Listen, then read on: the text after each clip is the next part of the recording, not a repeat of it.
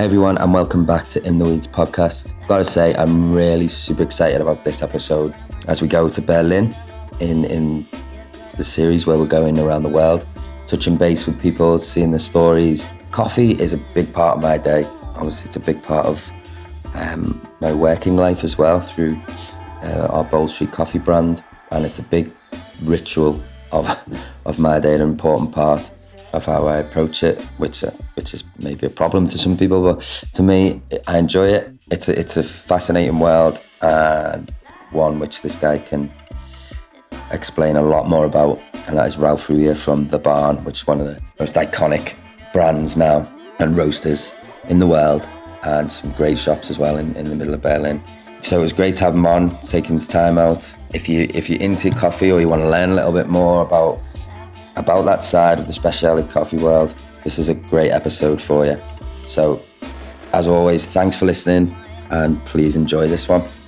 Firstly, I'd just like to say that this series and this podcast is brought to you in association with LWC, the UK's largest independent drink supplier, fantastic portfolio, serving over 13,500 on trade suppliers, and most importantly, seven days delivery. They've been an ally of my company, GSG Hospitality, for a number of years. Hey guys, welcome back to In the Weeds podcast. This is episode four of season four. I'm absolutely delighted to have Mr. Ralf Rüller, the founder of The Barn, one of the, I think, the, the well known biggest brand in Europe now, coffee. How are you doing? You Very well, thank you, thank you very much. It's it's it's early morning. I'm on my second Chemex here, and uh, trying to get my caffeine levels up. And I'm very excited to to speak to you. What What are you drinking this morning? This is actually, I have to be honest, it's a blend. I I had a bag that wasn't really 30 grams for my Chemex, so I mixed a little bit of um, a coffee called La Nueva Montaña with another one from Guatemala called El Aguacate. Nice. It's kind of nice. Washed. Yeah.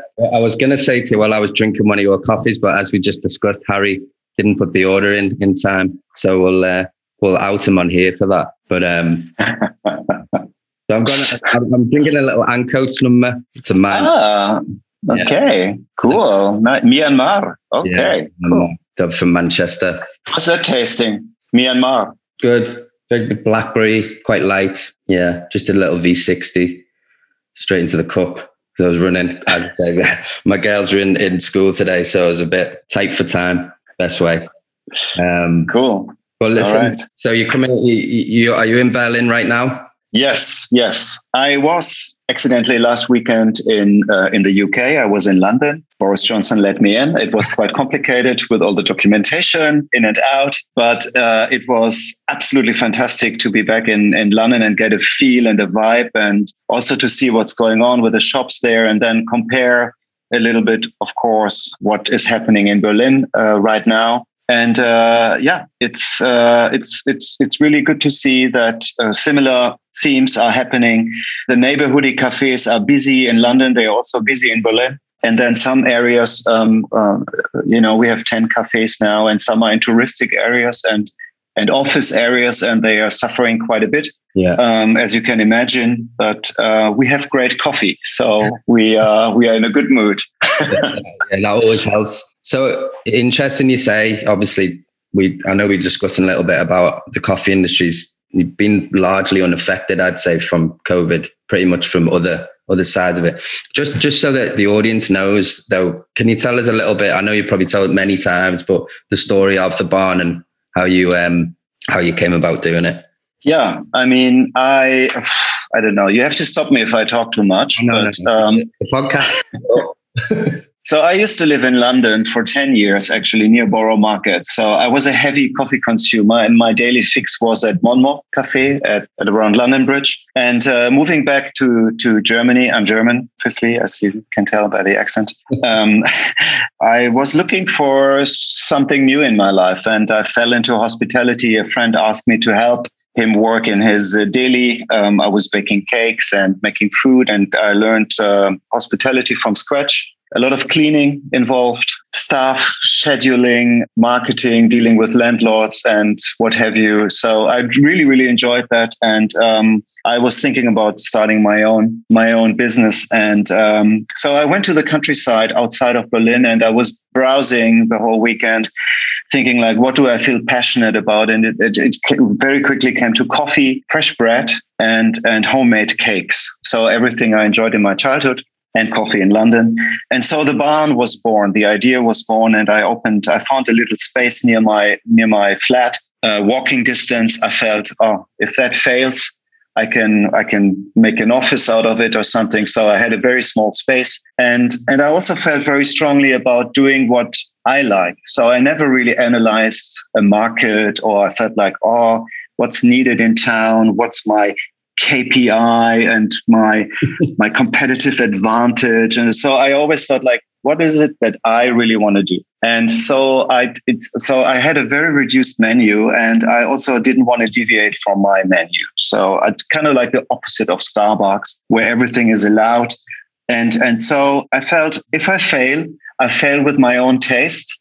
And um, but maybe there are other people that enjoy what I'm enjoying, and so I wanted to push coffee quality at the highest level. So I felt specialty coffee was at the time, that's 10 years ago, starting to trend a little bit towards more like what do people need? What can we do to have a successful business rather than thinking it's specialty coffee. So I'm a specialist. So I'm expected to do something very special and very different. And it doesn't need to match expectations because we need to build a market. And how do we do that? We do that by sharing knowledge, by sharing experiences, let people taste, and also serve coffee maybe in a different way. So from the beginning, I had hand brews um, next to um, the espresso machine, of course. But my filter coffees would always be black. So I would tell people no sugar and no milk allowed. And just by small things and tweaks, or, um, you know, it became a talking point and a lot of people came and they were curious.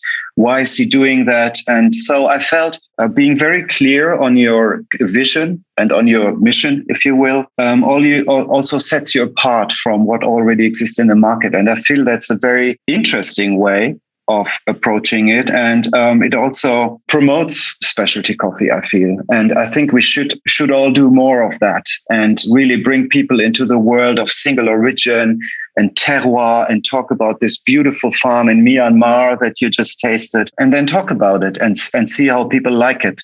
And i feel like that's always been my mission. And so um, it um, the barn was very successful very quickly because it was very very clear in what it wanted to be, I feel. And so the the shop you're talking about, is that the original shop that's there still now? yeah, yeah, that's the one in the gallery district. We call the baby barn because so small. Yeah, and uh, it's really I don't know. It, uh, I never changed it. I also felt very strongly, especially going back to London and going to the same fish and chip shop. And I feel like they're doing it for 80 years. It's amazing fish and chip, yeah, and they're never changing their menu. And they just or the bagel shop on Brick Lane with the yeah, queue, you know, with a, a very unfriendly staff and um, very cheap bagels.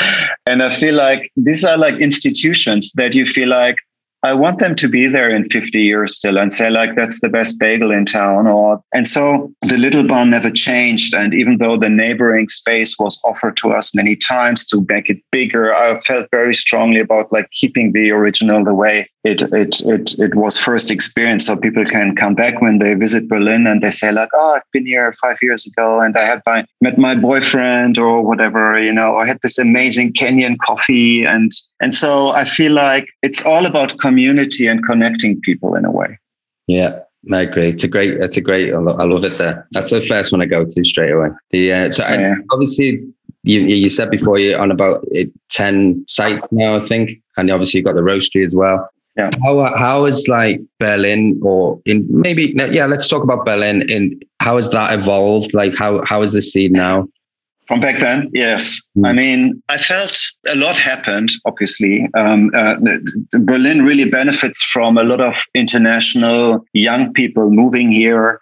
a lot of people compare it to London in the 70s. You know, things were affordable, yeah. and it's uh, the music scene. You know, fashion. You can express yourself. Um, so Berlin has a lot of a lot of that and offers a lot of space as well. It's kind of very spread out, very very different from London, where you have very concentrated. You open a coffee shop next to the tube, and probably one million people will pass your shop every day. Uh, and here it's more like countryside. Sometimes you feel like, oh, where are the cars? Yeah, uh, just a few bicycles. So it, from a business uh, point of view, it doesn't always make sense to open a cafe, and it's probably the reason why none of the larger international coffee names have come to Berlin. Right. Um, I'm thinking about the Australian kind of chains that you have there or from the US. And so what happened here is like we have a lot of brunch coffee shops, I would call it, you know, kind of Australian style, your poached egg, avocado toast. Um, so fresh food, yeah. good bread, and a cup of coffee. So I would say the very clear concepts that are really focusing on coffee only, uh, I would say we are one of the few that uh, really, you know, take that risk, if you will, just um, mainly focusing on coffee and less on hot food to make things work. Yeah, yeah. There's I, I, I see that. So you've got like it's Mitte or Mitte Mit or Mitte Mitte. Yeah, Mitte. Yeah, Mitte. yeah. Mm-hmm. Is it uh, you have District, don't you? There and and what's the Five Elephants is another brand. That's probably like, but they are very food focused as well. Yes, yeah, they are. They have queues for brunch, uh, especially district, the one you mentioned. They make beautiful food, mm. and uh, so that's yeah. Those those things are very successful to have. Like imagine tourists coming, sleeping in. They want a late breakfast, a brunch, and so those places are really catering towards that. And I feel like just going back to what what we stand for in terms of working with farmers, promoting coffees, sharing farm stories, getting people into terroir and flavor. And so that eventually also then people appreciate higher quality coffee and, yeah. and then eventually also pay more for it. I think that's the whole the whole mission to say like we need to find ways of opening wallets so that farmers ultimately can earn more money. Yeah, I, I, I, wanted to discuss this with you because I know it's something you're passionate about, and obviously we are as well. And, and most people in, who understand the specialty coffee process, people often just see a barista, psh, um, there's your coffee, where the, we know that starts a long, long way from there. And obviously, the most important bit is the farmer. When we get a, a batch from the barn in in, in Bowlesby, the Muhammad Ali uh, ones you do, they're they're brilliant. And if you got, we, I was watching a video of you with him, uh, and the and the ethos behind it is fantastic. But you know, people,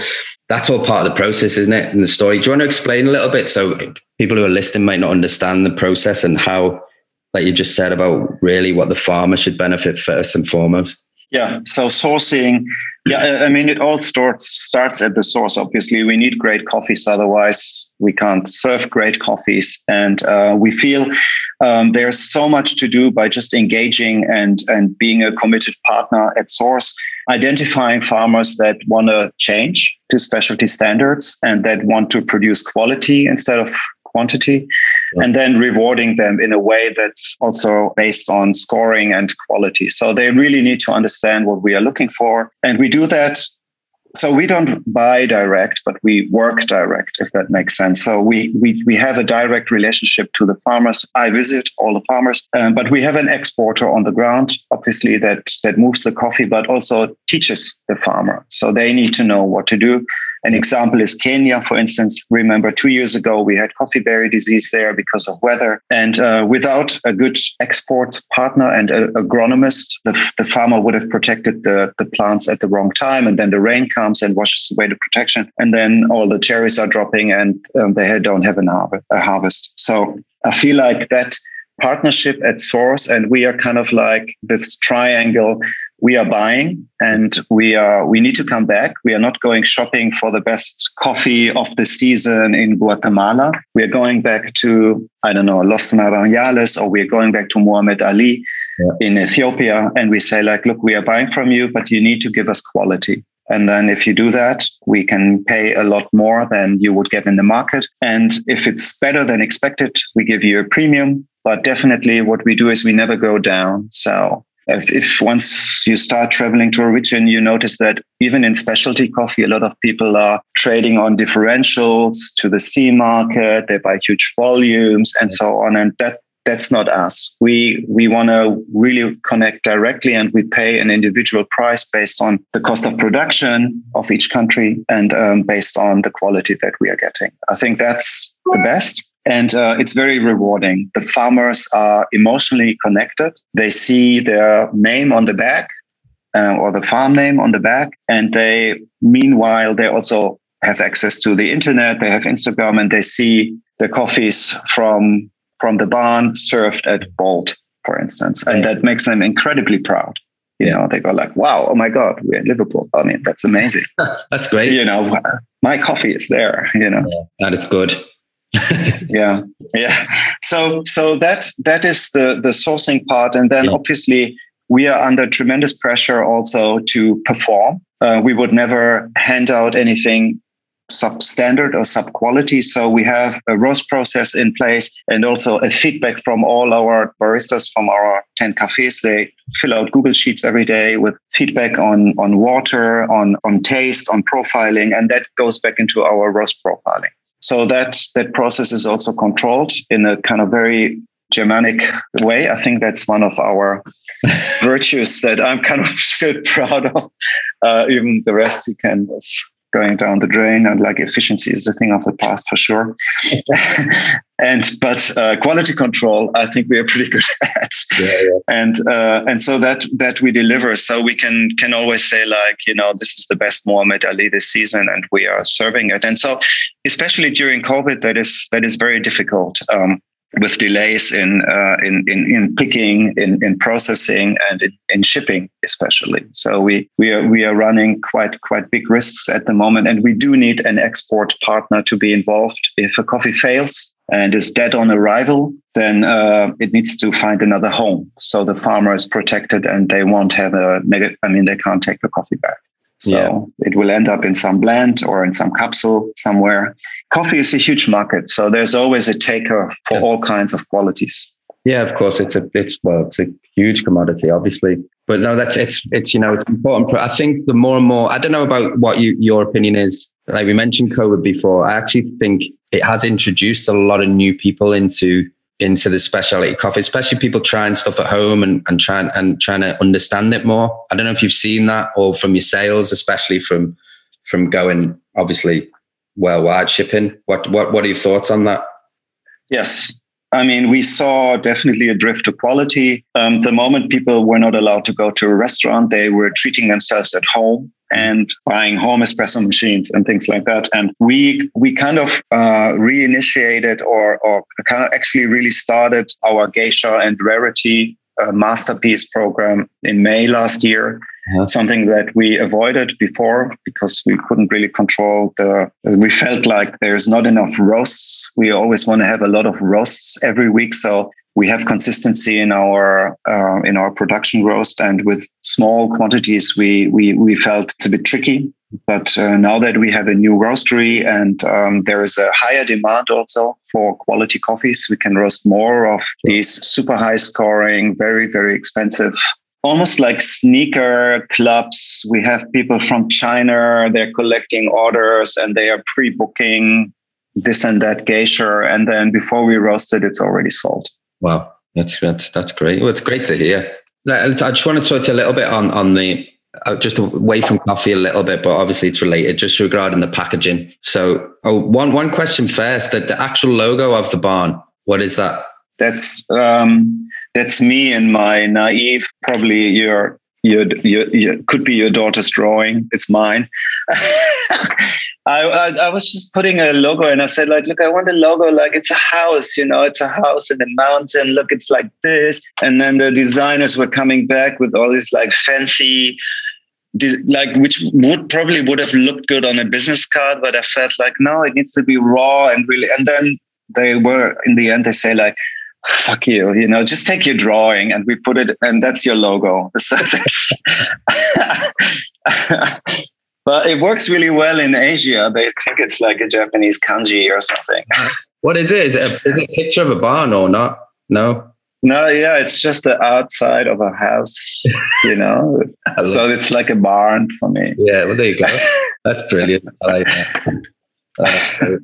Uh, so yeah, obviously with, with, the more obviously distribution happens and you know the takeaway element and stuff, there's obviously a big big emphasis on on you know sustainability, zero waste, etc. We we've we've been looking at, uh, at ourselves as we're gonna grow. And I've found we found there's a problem. For example, there's a lot of misconception in the UK. So, for example, I don't know if it's the same in in Germany now. So, if, for example, if someone has a compostable cup, people don't know they think, well, I, I can just throw that in the recycling or I can compost it in my garden, which they can't do. Ah, you see what I mean? Okay. Their compostable yeah. then has to go to an actual industrial composter to actually recycle. So people then are, are, are thinking they're recycling, but they're not actually then adding to the problem. So there's a sort of a PR issue with that. I see. So there's a lot of kind of misconception. So what we're looking at is trying to go like 100% recyclable because it's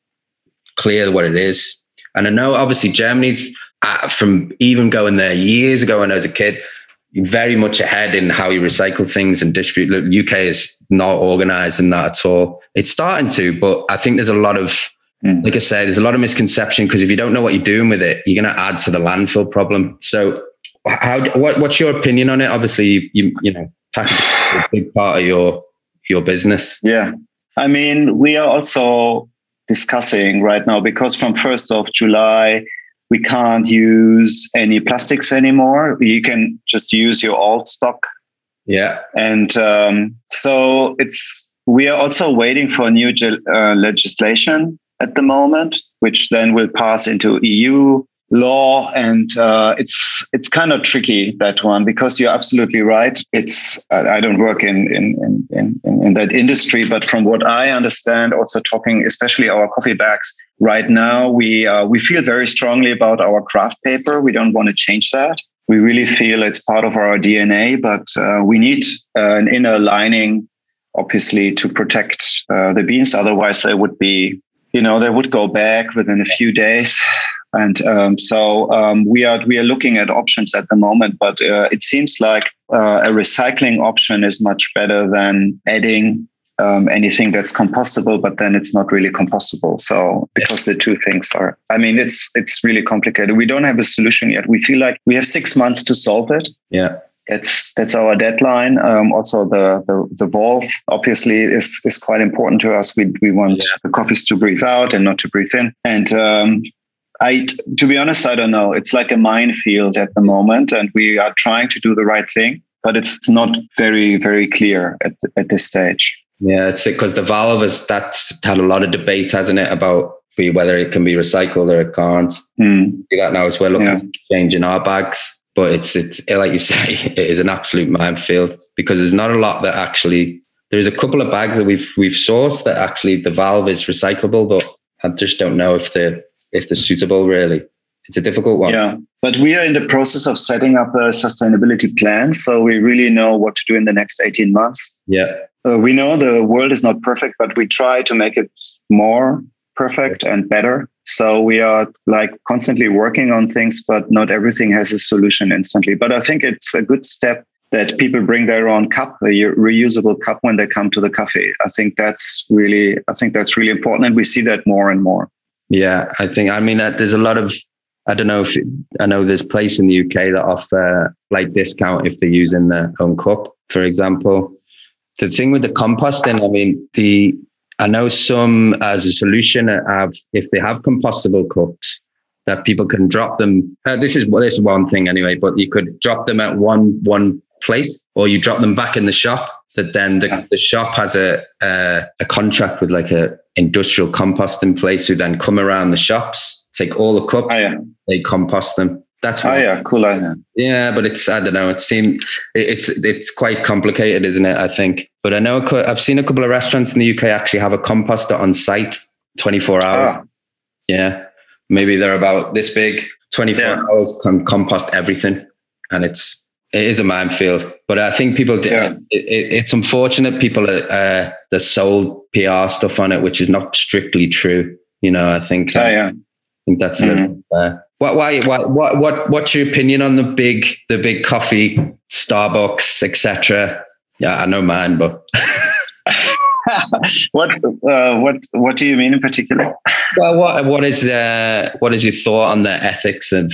I mean, to be honest with you, I focus mostly on what I do, and yeah. I try to make it better. I kind of even don't look much at other coffee companies in town because I'm just really busy. I guess it sounds weird, but I basically go on a bicycle between my home and my roastery and and then I have coffee here, and so I kind of and I should do that more often. I did that in London, um, and I walked around, obviously looked at coffee shops and so on. But so I, I, I'm probably not the best person to ask, but I would say this: that um, of course we all know that Starbucks um, started branding coffees, and they they opened people's wallets, so they paying a lot of money for what I think are really good milkshakes, and um, but um, and and and it gave us an opportunity to source better because now we can use that pricing and just deliver higher quality for that price. So Starbucks was very important to move people from one pound for a coffee to three pounds. And that gives us a lot more ways of being um,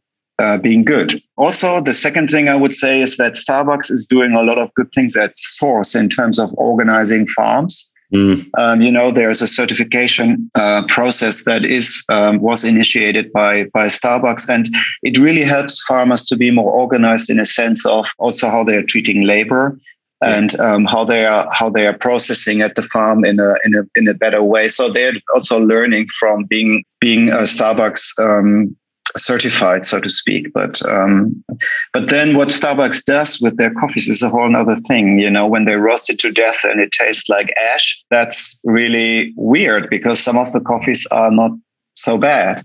Yeah, it's uh, it's it's bad, isn't it? Uh, well, the way they don't the the milk is done so you can't hire barista. You know, if you see a CV with a barista who's worked in Starbucks, it's they don't even do the milk now. The milk is done. Yeah, I know. Let, us let, so let, now let's get off that subject.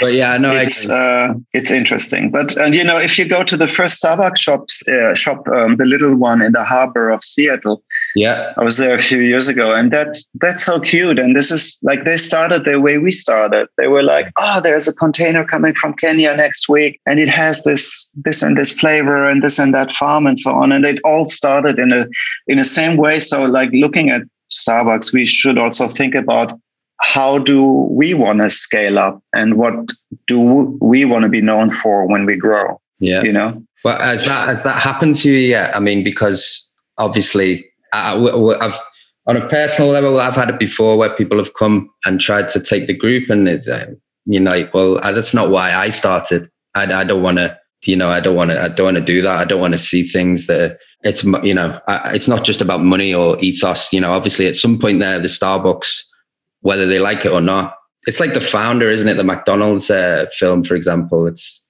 it's I saw that. Yeah, you know, mm. uh, things can go change very quickly, and it's out of your control you know, oh, right? the chicken wings. yeah. yeah, the chicken. Well, for example, you know, the book stops with you, doesn't it, at the barn? Whereas, like, if, if suddenly there was a board where you're sitting and they're making decisions, that's mm-hmm. I'm sure that's not where where you'd want to go. No, I mean, I started this to be also like the beauty of being self-employed is i mean obviously you work all the time but um, you can also decide everything very very quickly and you if you say like tomorrow we want to do it like that then we do it like that. So it's the beauty of a small business you know?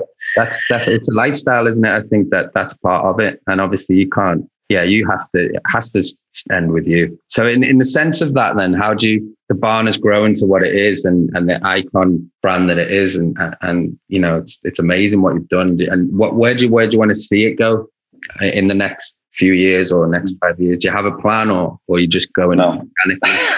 Yeah. I just i don't have plans. I just do what feels good and it needs to be it's growing organically you know? We have opened quite a few shops and now we need to make sure obviously timing was a bit off. We went straight into a pandemic So now we need to get performance up, and uh, we um, we are we are hiring at the moment, and we uh, we realized our strength is also training. We want our people to be trained, and they have a, a learning curve at the barn, and uh, they we want to empower them to feel comfortable to speak about farms when they speak to our customers. We want to have the luxury of brewing by hand and take the time for that. So we are not cutting that out because it, it's slowing down or the labor costs are too high. I think it's quite an important part of our culture to present single origin coffees and to, to, to show people how we brew our, our coffee. So we will not have a self automatic steamer. It will always be by hand. And then we need to teach people how to do latte art. So we really feel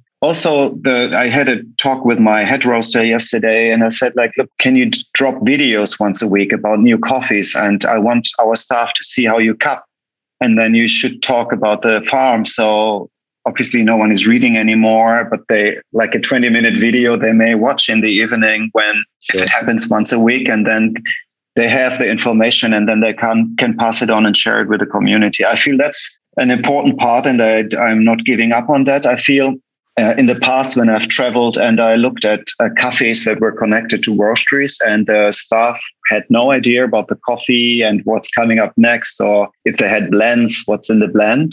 Yeah. I feel that that's when you're losing your soul when the, the integrated, the connection is kind of like lost. I feel that's that's something that I would want to keep. Yeah. And are you finding that more difficult as you've grown to, to do that or not? No, it's more effort, and you just need to. I don't know. Look, I'm coming from the countryside. You get up in the morning, you know, you do your work, you clean the pavement, whatever. You clean your, you know, you just need to. It's a question of discipline, and then really want the. If the top gives up on it, if I give up on it, yeah, then it comes down. Then it's you know, if it needs to come from the top.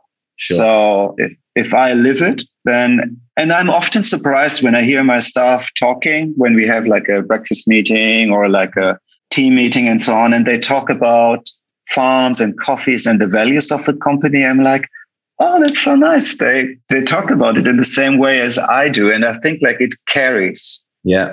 Yeah definitely. You know but but it, you you can't you know, I think if there's no passion at the top, it's just like a branding exercise and it's like a hollow bag with like a flashy sticker with some cartoons on you know? I find like the inside is so much more important than the outside. Yeah. No that that, that that's i agree. I agree completely. So you know all, all your shops currently the 10 shops are they all in berlin? Yeah. Yeah. Yeah. Would, would you yeah. Would, would you consider another city in germany or not? Um or people have to come to berlin to taste it? they have to come to berlin. And to be honest with you i'd much rather go outside of germany Okay. Then I feel like like the the brand is very well known sure. in other countries. Yeah. And before I go to Munich, I probably come to London. so I have a reason to visit. That's yeah. it's very selfish. No, no, no, it makes sense. Talking about the UK, how do you feel the UK coffee scene has developed as well?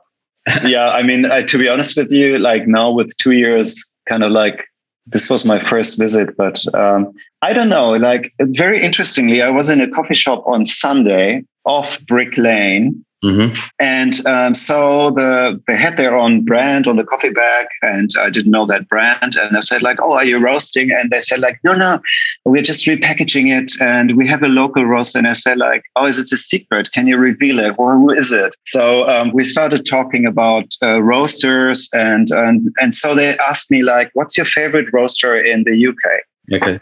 And so that's hard to answer, right? There's so many now, and I, I I I don't know most of them very well, you know, because um, it's I feel like in the last four years, so many roasteries have opened. But I feel like I I always come back to the ones that kind of pushed initially the hardest, and and that's for me that's Square Mile, and I I feel like they are very truthful to their to their ethos, their sourcing. They're very consistent in delivering and they are i feel like they are very honest and they do hard work. And so for me that's that's that's something that i that i value and um, that i feel like it's worth having as a as a role model if you will. Yeah that's good. And that's a that's a very big organization now as well. So they still kept their ethos in place, like you say. I must admit though, like maybe on, on the sense of actually being able to get accessibility for for an actual good cup of coffee.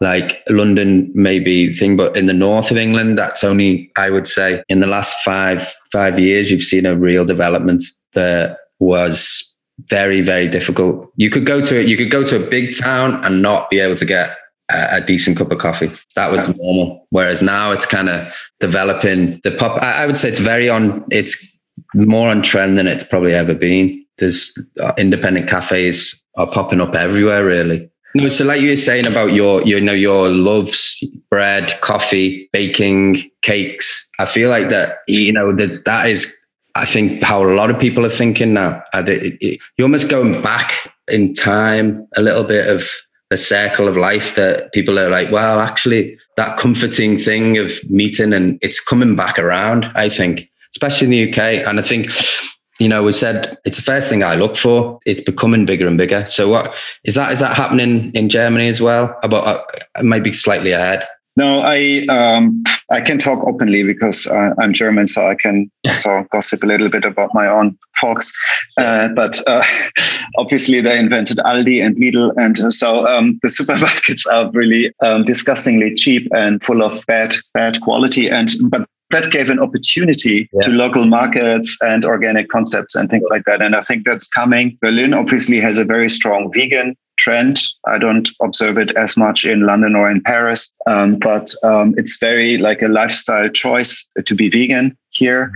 Uh, so the, you need to have those things um, on the menu. And that's a, a, little bit tricky for me because I still bake all the recipes of my mother and we had eggs and milk. So, and I enjoy that. I think you can buy good eggs and good milk, but I do understand vegan as well. So I feel everything handmade, similar to London. We have the winners in the pandemic were the ones that were doing sourdough bread and, and croissants and baguettes. So yeah, they have long queues and then people buy good bread and not warmed up bread that is coming from a big factory. I think, uh, yeah, going back to the basics and to have good ingredients and handcrafted food, basically. Yeah. Agreed. Just uh, won't take much more of your time, so I know you're busy. The um, just a little bit on your traveling so when you do get to travel around and and the sourcing, and tell me about you obviously some amazing places. What what are you what are your favorite couple of places that you love to go? I know you probably got got lots, but where? Yeah, it's it's really hard to say that because um, it's all about the people you meet, and they are amazing wherever I go. I mean, be it in, in farming in Rwanda or in, in, in Brazil, it's very humble and uh, it's it's always a very personal experience. So, and I can't even say what's my favorite coffee anymore. I feel like I have many children and they should all marry. They're all pretty in their own ways, no matter how big the body or how acidic the nature. You know, that's that's that's one thing. And and also at the B two B side, you know, we we do a lot of business outside of Germany, and and you start, and that's really so refreshing. You start looking beyond political or or beliefs or any any cultural and it's all coffee person to coffee person, you know? And so um, I feel like that's also almost liberalizing um, kind of experience. If you just think about, I, I take a very extreme example, going to Saudi Arabia, for instance, which is very different from our culture and um, has has many um, particularities and and restrictions in in many ways. And and then the curtains go down, and then um, people are slipping in through the back door, and they are lifting their um, and and you're cupping together and and and and and that's such a um, such a in such a community experience. It's it's making everything equal. And you just talk about coffee and where you had your the coffee that you remember. And i feel like co- coffee is really giving us that opportunity to be uh, democratic if you will. And and and and and so i feel like it's an amazing business to be in even you know it's oftentimes not very rewarding financially and uh, it's it's maybe not a high flying career but i remember my first uh, year in, in, in, in, baking and serving and making coffee. I've, and, and I come from a like finance background. I worked in the city of London and, okay. and suddenly I'm baking six o'clock in the morning in my little coffee shop. And then people are coming and they're buying my cake. And I felt I was never happier in my life uh, than you know having people coming back because they like my coffee or my cake. I think that's it's an amazing uh, thing that we have, and we should we should always treasure that. You know. Yeah, I completely agree with you. So, on, on your favorite things, maybe if you can't answer your favorite coffee, do you have a favorite process or a favorite drink? Yeah, we are big in fermentation at the moment. Yeah. So I really do enjoy a clean fermentation where I can still taste the terroir. So I don't want cinnamon sticks in it or Hubba Bubba bubble gum or mm. whiskey. I, I do like that if you push the borders, but I do need to I need I need to taste Costa Rica as well. So I feel like it should still taste like a coffee, you know. So favorite favorite places to visit? I, I recommend Rwanda please everybody should go to rwanda. And especially talking about uh, composting like there's no plastic allowed in rwanda. Uh, everything is packed in paper. You can't enter with uh, plastic bags. It's uh, the cleanest african country. It's obviously had tragic uh, genocide in the 90s. And uh, as a result of that, you know, people are extremely humble. It's extremely beautiful. And please buy Rwandan coffees. Uh, it's very important to the country to support the specialty coffee industry there. Mm, that's interesting. So, finally, a couple of things. So, obviously, the in the weeds in the weeds moment, which we discussed. Obviously, I wasn't aware. Just anyone listening, that in the weeds doesn't carry over to to um, to Germany or probably Europe. Actually, but the um, so did you? I know probably putting you on the spot, but do you have a an in the weeds moment at all that you can think of, or was it was it that when when you finally moved away from London, or? Oh, I would say probably if that's an in the moment, I opened a roastery. That was my second location after working in the in the baby barn. I opened, I started roasting, and I opened a, a very kind of restricted concept on Schönhauser Allee, which was the roastery cafe. And I was very naive. I feel like I felt and someone warned me from the British coffee scene, asking me, Ralf, are you aware producing a kilo of uh, coffee at our quality, um, how much effort would go into that to match the, the quality level of what you get delivered from us? And I said, yes, yes, yes, no problem. I can do that. And I buy great green beans and I'm roasting. And but it was uh, it was a very very stressful time to um, to establish a, a, roastery and and open a, a, a cafe at the same time. So watching my baristas being in heavy discussions why they couldn't put milk into the hand brewed coffees, while I was focusing on my on my uh, first crack, you know, that I felt like I was uh, I was uh, in uh, in deep trouble. It was probably the hardest uh, hardest year uh, in my in my in my coffee career. Does it count as a in the weeds moment? yeah, I'll take that. I think that counts. I think that counts. and and look where you are now. So kudos to what you've done for the for the coffee community and I think it's, I think it's fantastic. What um have you got any final kind of words of positivity for anyone listening of kind of how we can approach post pandemic a new world? Oh, just focus on the on your product and make it as good as you can. And I think that's these were the concepts that will uh, um, the quality always prevails. I do believe. So be as individual as you can be. If you love soy milk, have the best soy milk in the world. If you're vegan, then buy the best single origin coffees and serve them black. Don't look for coconut or whatever they drink. it tastes like uh, Cornetto ice cream. Oh, no, I didn't.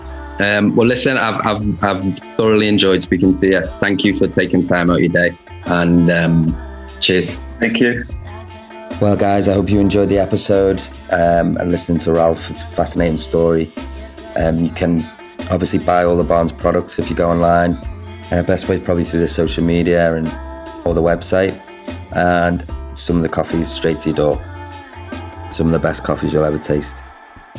And, and really ethically sourced, as we discussed.